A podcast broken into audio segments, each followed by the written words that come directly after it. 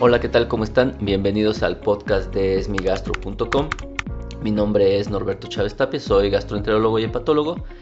Y bueno, en este podcast hablamos acerca de las enfermedades gastrointestinales desde una perspectiva del paciente, es decir, lo que le ocurre en el día a día, las problemáticas que vemos en la consulta, las dudas que surgen en la consulta médica.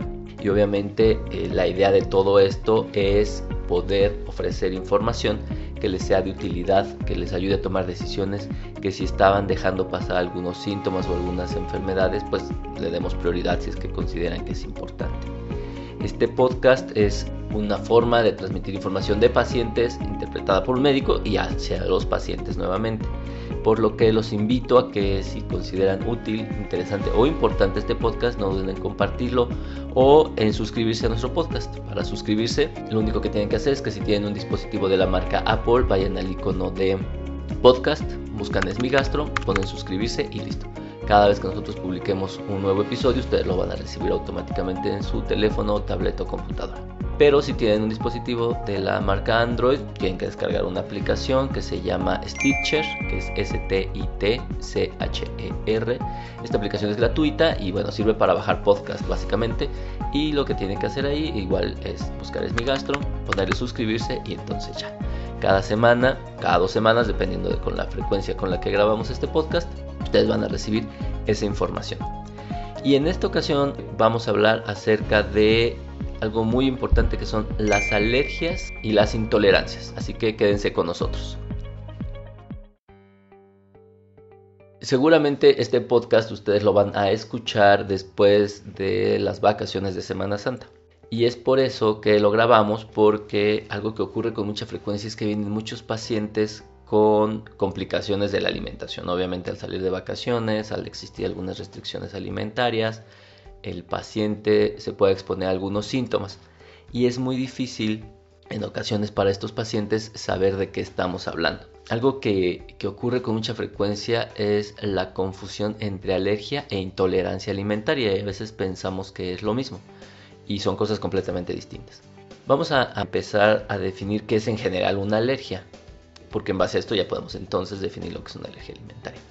Una alergia incluye un proceso inmunológico en el cuerpo. ¿Qué significa esto? Que algunas de nuestros glóbulos blancos van a participar en esta respuesta. Es decir, nuestras defensas, nuestro sistema inmunológico va a actuar. Esto es muy importante porque el ejemplo clásico que podemos observar es el asma, por ejemplo. Cuando un paciente asmático se enfrenta a un alergeno, alergeno es aquella sustancia que condiciona o que despierta la alergia, como el polen, por ejemplo, en el caso del asma, ¿qué es lo que ocurre? Entra a nuestro organismo y dentro del pulmón en este caso muchas de las células de los pulmones se activan, las células inmunológicas, nuestros glóbulos blancos, y comienzan a inflamar las eh, vías respiratorias, cerrándolas en respuesta. Y muchos pacientes también tienen otras alergias muy similares como las rinitis alérgicas. Igual el paciente está expuesto a un alergeno, polen, polvo, pelo de animales, etc. Y la mucosa nasal se empieza a inflamar. Entonces estamos con nariz roja, tenemos secreción, los ojos se pueden poner inflamados y en algunas personas, y esto está bastante bien descrito, estas alergias pueden ser tan grandes que el paciente puede entrar en algo que se llama choque anafiláctico. ¿Qué significa esto? Que es una respuesta excesivamente grande, importante e intensa de nuestro sistema inmunológico en todas las partes del cuerpo. No es solo en el pulmón, en el caso del asma o de la nariz, en la rinitis alérgica, sino que todo el cuerpo se torna alérgico y entonces se cierran vías respiratorias, hay una falla en la circulación de la sangre y el paciente puede fallecer. Entonces, como ven, esta es una alergia. ¿Cuál es la alergia alimentaria? Mismo fenómeno, la única diferencia es que se asocia al consumo de algunos alimentos. Esto es muy clásico y por eso lo mencionaba en estas fechas con el pescado. Mariscos, crustáceos, etcétera, son alérgenos eh, muy potentes, es decir, son alimentos que pueden condicionar alergias en sujetos susceptibles. Entonces, el paciente puede presentar muchos síntomas, obviamente alimentarios, o sea, puede presentar diarrea, dolor abdominal, puede presentar vómito, pero siempre va a estar acompañado de otra manifestación inmunológica, como que se hinche la boca, los ojos, que tengan dificultades para respirar, comezón en todo el cuerpo, etc. Y obviamente entonces esto es muy diferente de aquellas intolerancias alimentarias. Ya vimos las alergias competen a un alérgeno en particular. Aparte, perdón, algo que olvidaba es que el fenómeno siempre se repite con la misma sustancia o en este caso con el mismo alimento. Es decir, si somos alérgicos al salmón, no es que a veces sí me hace daño y a veces no me hace daño el salmón. Probablemente si a veces comen salmón y a veces les da y a veces no les da es que no es el salmón, puede ser el aceite, algún condimento, alguna ensalada, etc.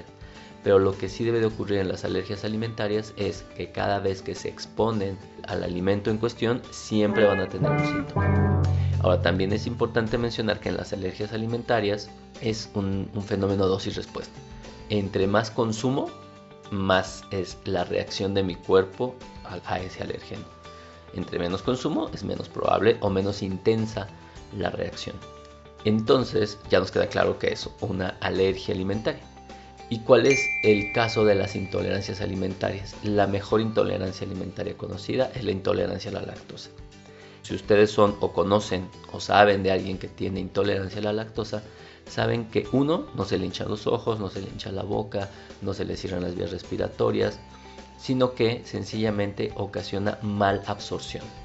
Es decir, al ser intolerante por algún motivo, en este caso por deficiencia de lactasa, que es la, sustancia, la enzima que degrada la lactosa, que es el azúcar de la leche, pues el paciente no lo puede digerir, es decir, no se puede desdoblar, no se puede deshacer, no se puede absorber en nuestro organismo. Este nutrimento pasa hasta el colon y en el colon pues hace fiesta. El colon no está diseñado para que los nutrientes se absorban, está diseñado básicamente para desechar lo que queda y absorber agua. Entonces si le damos sustratos y le damos, en este caso, leche sin digerir correctamente, pues las bacterias del colon hacen una fiesta. Empiezan a producir gas, empiezan a producir líquido, fermentan, echan a perder algunos alimentos, etc. Y esto ocasiona los síntomas clásicos de las intolerancias alimentarias, como son distensión abdominal, la presencia de gases y diarrea, la cual puede ser muy diversa. No hay pacientes que pueden tomar, en el caso de la intolerancia a la lactosa, no sé, un litro de leche y tener gases nada más y personas que tienen una cucharada de un pastel que, lleva leche y tener diarrea durante 3-4 horas seguidas. Algo muy importante es que las intolerancias eh, alimentarias rara vez comprometen la vida a diferencia de las alergias. Las intolerancias son muy molestas y son más frecuentes, afortunadamente. Digo, sería muy grave que las alergias fueran más frecuentes no tienen otros síntomas en otros órganos, es decir, no van a afectar otras estructuras de nuestro cuerpo. Son bastante transitorias, es decir, después de unas horas, es decir, en lo que el alimento está en el aparato digestivo, da síntomas, a diferencia de las alergias. Las alergias, una vez que se inicia la respuesta alérgica, pueden durar por muchas horas y las alergias, a diferencia de las intolerancias, sí van a requerir medicación, o sea, algo que limite un poco la respuesta inmunológica del cuerpo. Las intolerancias, no, la verdad es que las intolerancias lo único que hay que hacer es esperar a que pase y nada más. Y algo muy importante, al igual que en las alergias, que las intolerancias también tienen que ocurrir de manera sistemática, es decir, cada vez que se consume el alimento debe de tener una respuesta, en este caso inadecuada o molesta el organismo. Si hay veces que sí o veces que no, tampoco son intolerantes a eso. Seguramente son intolerantes a alguna sustancia o algún alimento que acompaña ese alimento, también en este caso lactosa. E intolerancias, pues hay muchas cosas. Hay gente que es la más frecuente, como les decía, la, intolerancia a la lactosa. Hay otras intolerancias a casi cualquier alimento, es decir, hay personas que pueden digerir mejor o peor distintos alimentos. Sin embargo, la característica principal es que va a ocasionar síntomas muy, pues, podemos llamar leves, aunque pueden ser muy molestos, y la mayoría de ellos autolimitados. Entonces, ahora que regresen de sus vacaciones, tienen que ver qué síntomas presentaron los alimentos que consumieron y no confundirlo con las infecciones, ¿no? Evidentemente, si consumieron algo en mal estado, no es que sean ni alérgicos ni son intolerantes, sencillamente les cayó mal, es decir, estaba contaminado algo de lo que consumieron.